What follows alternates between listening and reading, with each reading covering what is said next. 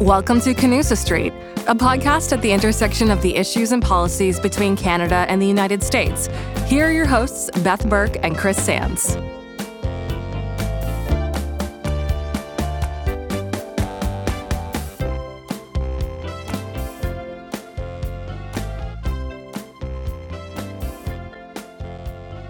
Hello, hello, and welcome back to Canusa Street.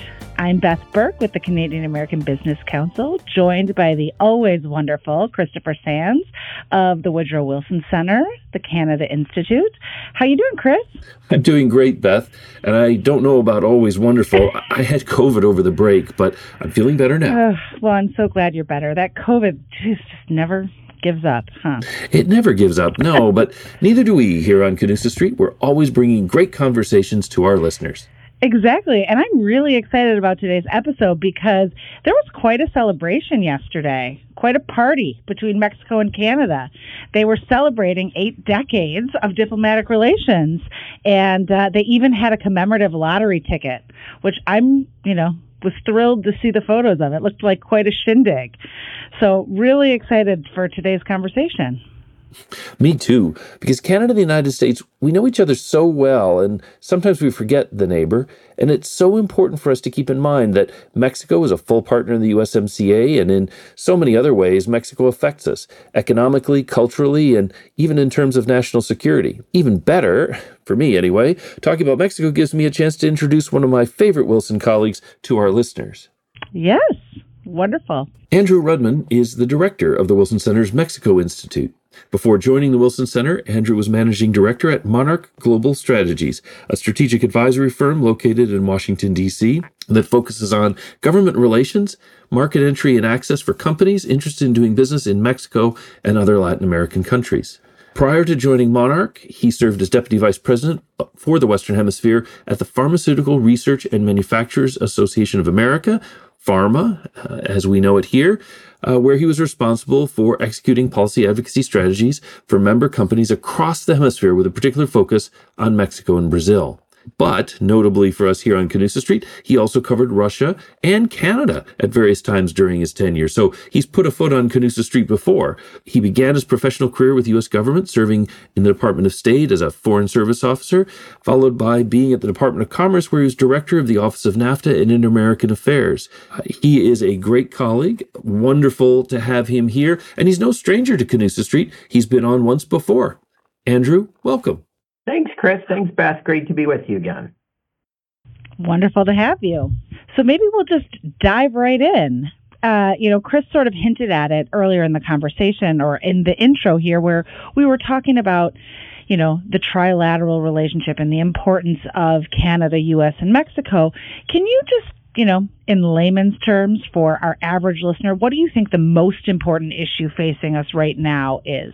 So I think um, it's a great question, Beth, and I I think um, in one sense it's hard to say what's the most important thing because there are so many things on which I think our three countries certainly should collaborate to resolve the challenges before us. I, I think if you look at what's on the front page of the Washington Post lately, if you think of what the U.S. Congress is talking about, migration is is obviously one of the most important issues. And while the focus is always most on the U.S.-Mexico border. There are obvious there is obviously the movement of people north to Canada as well. There's also, I think, opportunities should be opportunities for the three countries to collaborate more on addressing the root causes. I mean, my sort of take on migration is always that people walk thousands of miles at great personal risk selling their belongings because they really have made a conclusion that this is the most rational, smartest thing they can do for their families. And until we, the global community, uh, help those countries find reasons for people not to move, they're going to keep moving. So,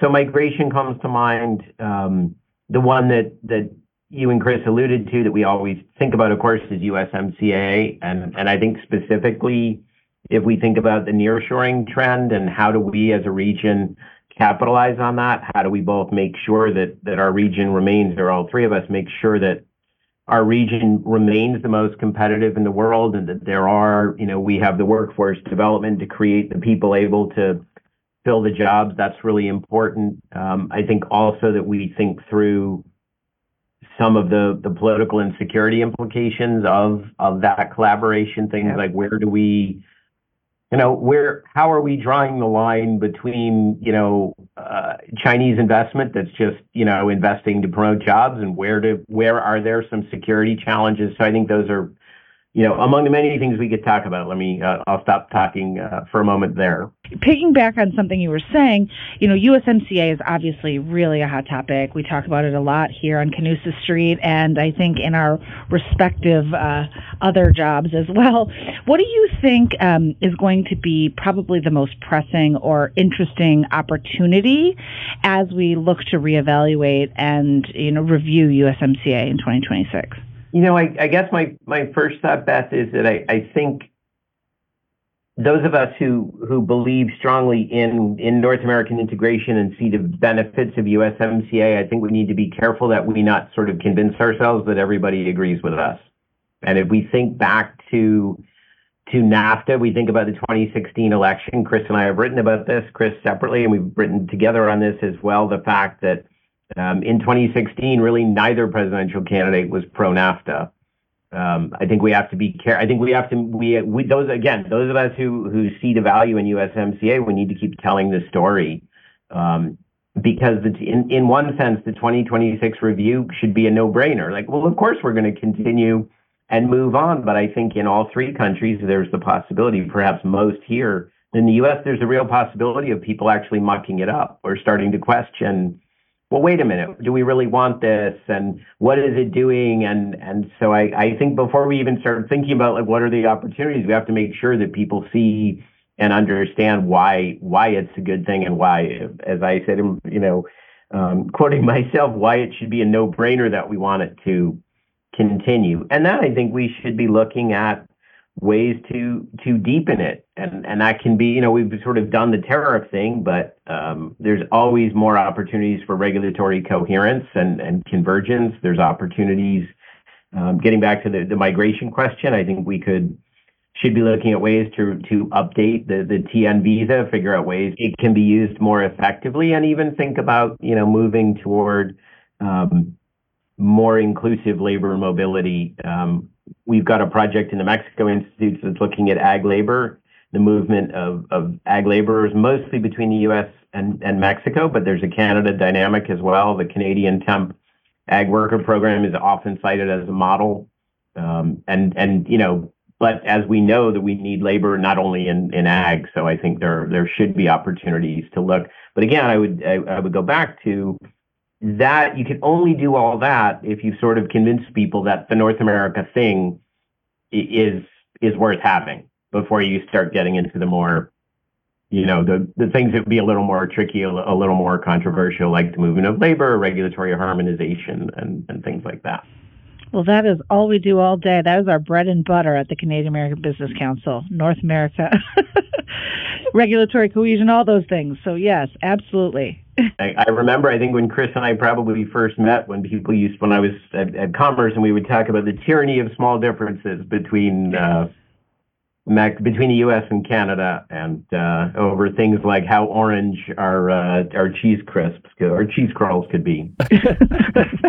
well, another great line, uh, Andrew, I always think is uh, Porfirio Diaz's famous line that. Uh, poor Mexico, so far from God, so close to the United States. But in this period of 80 years since the establishment of diplomatic relations, uh, there's a sense in which you could re- repackage that or, or re- and say poor Mexico so far from Canada, so close to the United States. And it's made the, the geography of that with the big US in the middle has made it, I think, over the years, particularly when technology was a bit more basic in, in 1944 when, when relations started, much harder for Canadians and Mexicans to interact, for the governments to develop friendships. Do you think um, today there's at least uh, a greater mutual understanding of each other has the interaction that we've had since nafta given mexicans um, you know a greater appreciation for where canada fits in i think so chris but i i I still feel, you know, again, I'm I'm very much believe in the in the idea of of North America and that and the, that we should collaborate trilaterally. But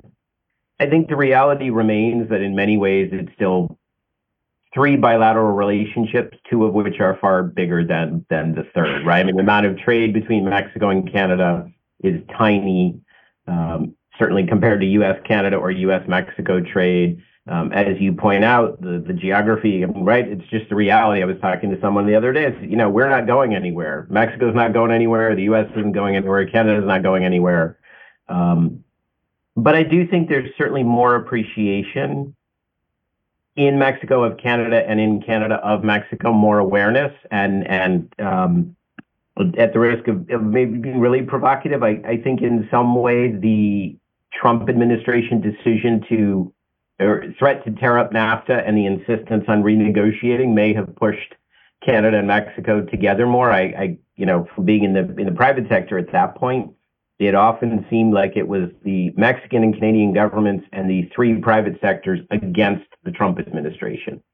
So I think it's kind of weird to say, but I think there was sort of that sense of a common enemy um, pushing the the two. And I, I think as as you and I know, Chris, the the business communities um, collaborate extensively and interact a lot. And again, I, I really think that was because they suddenly saw this external threat or in a sense internal threat, but this threat to something that is like you know to something that nobody like well of course we're going to have NAFTA. What are you talking about? And all of a sudden it's like wait a minute. Somebody actually wants to wants to tear this up. It's been fascinating too since we've had USMCA come in. Something that we thought might have happened with NAFTA, but has happened much more since we had the agreement, is Canada and the United States teaming up to challenge um, on labor rapid reaction and a couple other areas, Mexico, where it isn't meeting its obligations. And yet, while we've seen more of that, we've also not seen Mexico sort of circle the nationalist wagons and reject this. In fact, the AMLO government's been very um, willing to help root out those cheaters who are not paying their workers enough or are not doing the right things. How do you explain that dynamic? Have we have we reached a different uh, era, or is this something that's going to be tied to AMLO himself, or or just the early days of USMCA? Well, you know, I think the what USMCA does on, on labor in many ways is reinforce Mexico's 2019 labor reform because Mexico itself recognized that some of these labor contracts weren't terribly democratic, that workers really didn't know what the union leaders had agreed to. And so I think in that sense, it's a little bit easier because USMCA is another tool to help the Mexican government do what the Mexican government wanted to do anyway. Mm-hmm. Um, I think, you know, if, if the number of cases proliferated, or if, and this was a concern when the provisions were being negotiated, I can remember Mexican officials were really afraid that it would that the rapid response mechanism would be used as a as a, a, a non-tariff barrier. Mm-hmm. Um, and I think the fact that so far, most, if not all of the, I think all the cases had been resolved. There essentially was a finding that yes, there was a violation and it had to be corrected.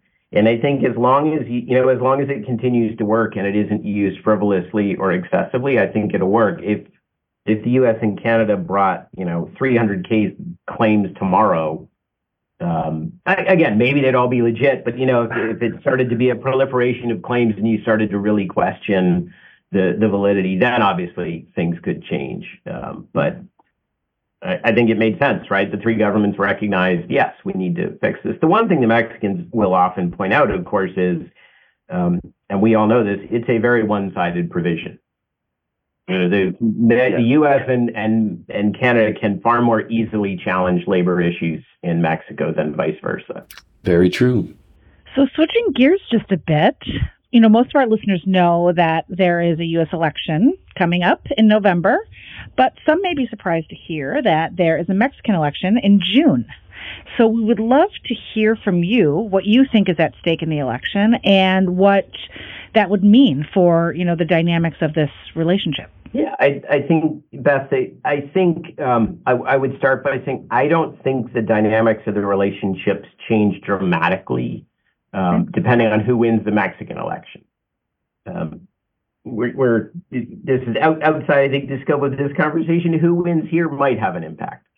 Um, but but I think I think whether it's um, Claudia Sheinbaum, the former mayor of Mexico City, who's supported by AMLO, she's the, the governing party's candidate, or Xochitl um, Galvez, who is representing the opposition coalition, I, I think because no matter who is the president of Mexico, they recognize that the economic relationship in North America is is so essential to Mexico that uh, while you might see little nuances of change, I, I think generally you're not going to see a huge change. I mean, the truth is, while Lopez Obrador has a very different approach than his predecessors, the bilateral relationship has not, and I think the trilateral relationship has continued apace without a huge divergence or difference from from the past.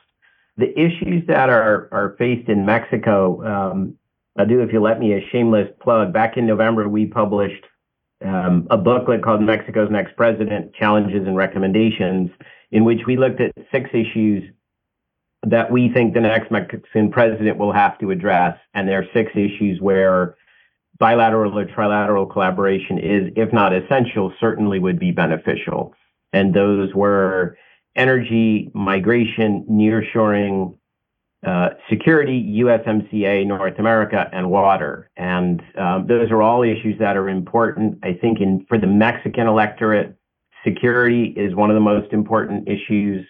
Um, you know, both personal security, uh, which is obviously important to everybody, but also the questions of security that relate again sometimes more bilaterally U.S. Mexico to the flow of fentanyl north and weapons south and money laundering and, and the role of criminal gangs uh, in migration and human smuggling. So those are all issues that that are important. The other issue that's really important on the from the Mexican perspective is is essentially Mexican democracy and Mexican institutions. And um, the current administration has frequently attacked the independent electoral authority.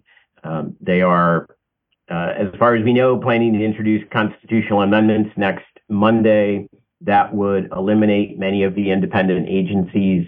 Um, so there are some real concerns uh, that, that, I think legitimate concerns that people in Mexico have about what will become of Mexican democracy, of the independence of institutions, and sort of the transparency um, and predictability that I think we all look for and expect. And that, of course, is one of the great uh, aspects or benefits of NAFTA and then USMCA was that predictability. So those are some of the issues that folks will be thinking about. That's really helpful. I also feel like we have to point out that both of the presidential candidates in Mexico are women. So, you know, that's a milestone that neither Canada or the U.S. have achieved, which is quite remarkable. Right. Well, Mexico, um, under law, 50% of the candidates have to be women. As you're alluding to, I think this is really the important piece of it. I think when this first when this provision was first implemented, what would often happen is parties would put up women in, in first seats, either less important ones or ones that they knew they weren't going to win anyway.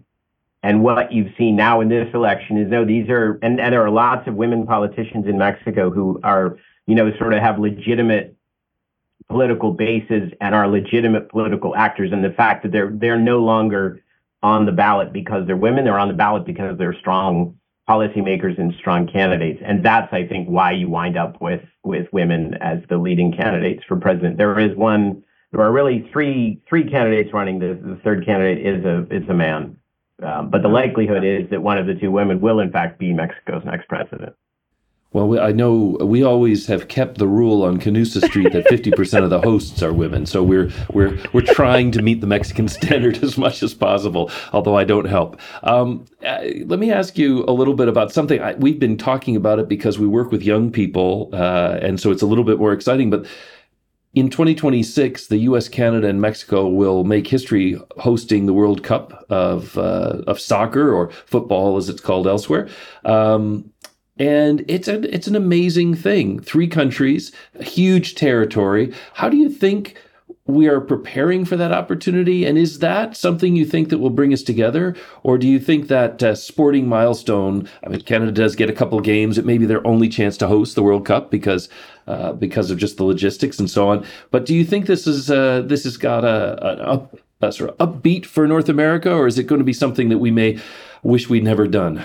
Um, I mean, you know, we certainly hope it's the former, um, and and I think it can be, Chris, and and you and I have talked about this. I, I think, I mean, it was obviously total fluke that the World Cup year and the USMCA review year happened to be the same year, um, and I think what that should mean is a real opportunity to focus attention on North America, on on USMCA, of course, but really on kind of our region. And and and I think there's really two possibilities or, or two opportunities. One is sort of to promote North America to each other, to kind of reinforce this notion that that yes, the United States and Canada and Mexico are distinct, and and I certainly not advocating that that we surrender any of our sovereignty or nationality. We're always, you know, I'm always an American, but um, I, I think it's an opportunity for all of us to appreciate how interconnected we are and what we can do collectively.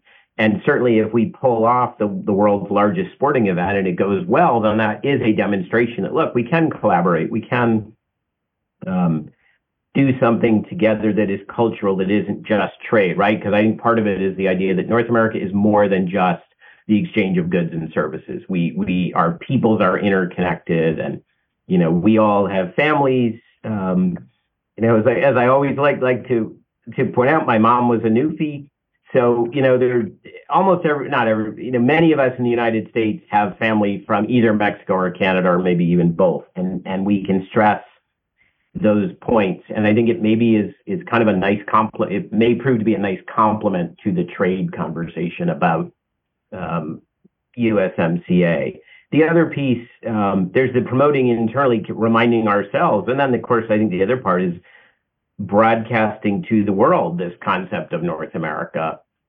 And I wonder if one of the things that could come out of it, it would be great, is if there's some sort of a, a, a, World Cup visa, some sort of ability to facilitate travel of of those from outside the region to games in all three countries. Does that show us that we could do it, that we could collaborate collectively? And you know, if I sort of fantasize or think back to my early part of my career, could we ever have a situation where if you apply for a visa in one of the three countries, it's good in all three? Instead of now, where right, if you're a Brazilian and you need a visa in all three countries, you got to go to three embassies.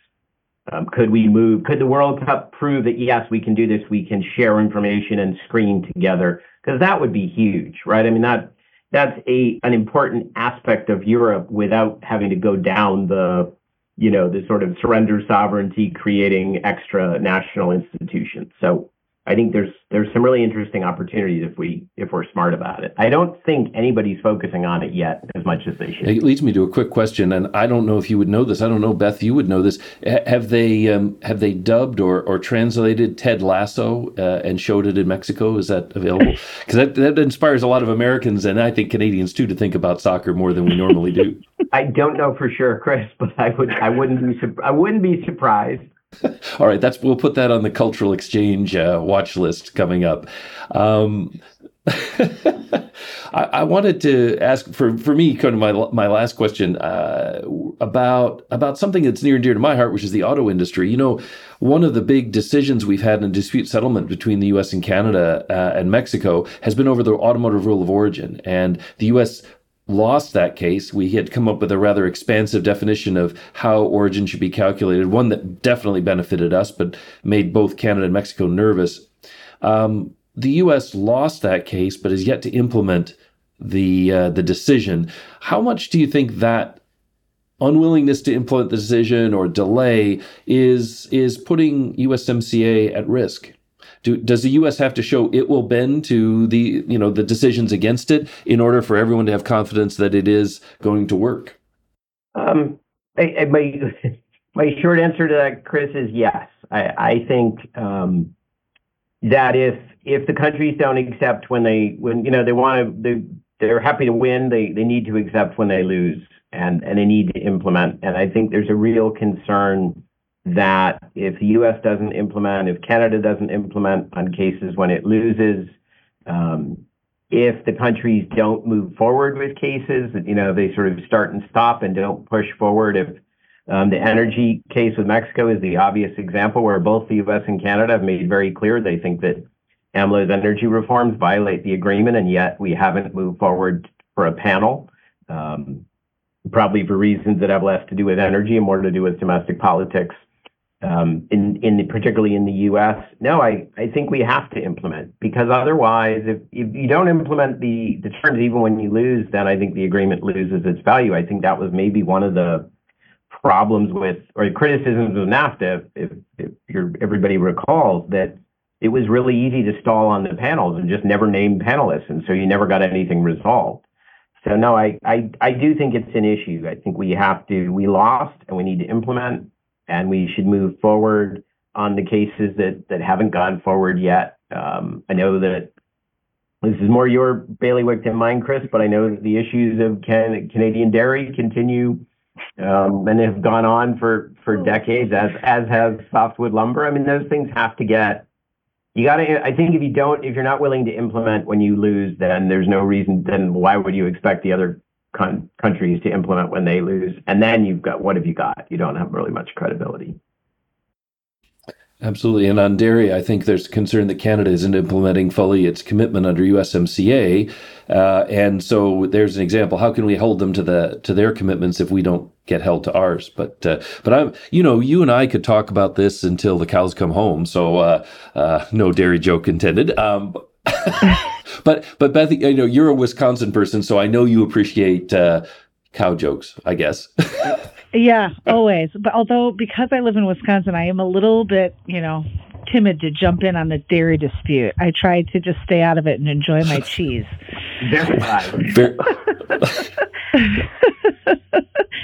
well, this has been wonderful. Like thank you so much for joining us on Canusa Street. We really enjoy hearing all of your insights. I think it's going to be a really exciting time for all three countries. You know, we've got a lot of elections coming up on all sides of every border uh, in the next, you know, few years here. USMCA. It's just really going to be a happening time. So we should all stay in touch and keep this conversation going. we'll going. Definitely do that. Thanks again for the invitation great to talk to both of you. And, and, it's great to have you here on Canusa Street, Andrew. You're always welcome. Um, you're sort of a neighbor, uh, and I see we're both in the office as we record this, so I know you're a neighbor about 10 feet away. So, uh, but we're glad to share our banter with the uh, Canusa Street world. Sounds great. Thank you. Thanks. This podcast is brought to you by the Canadian American Business Council and the Wilson Center. If you like this episode, help others find our show and give us a rating on Apple Podcasts or Spotify.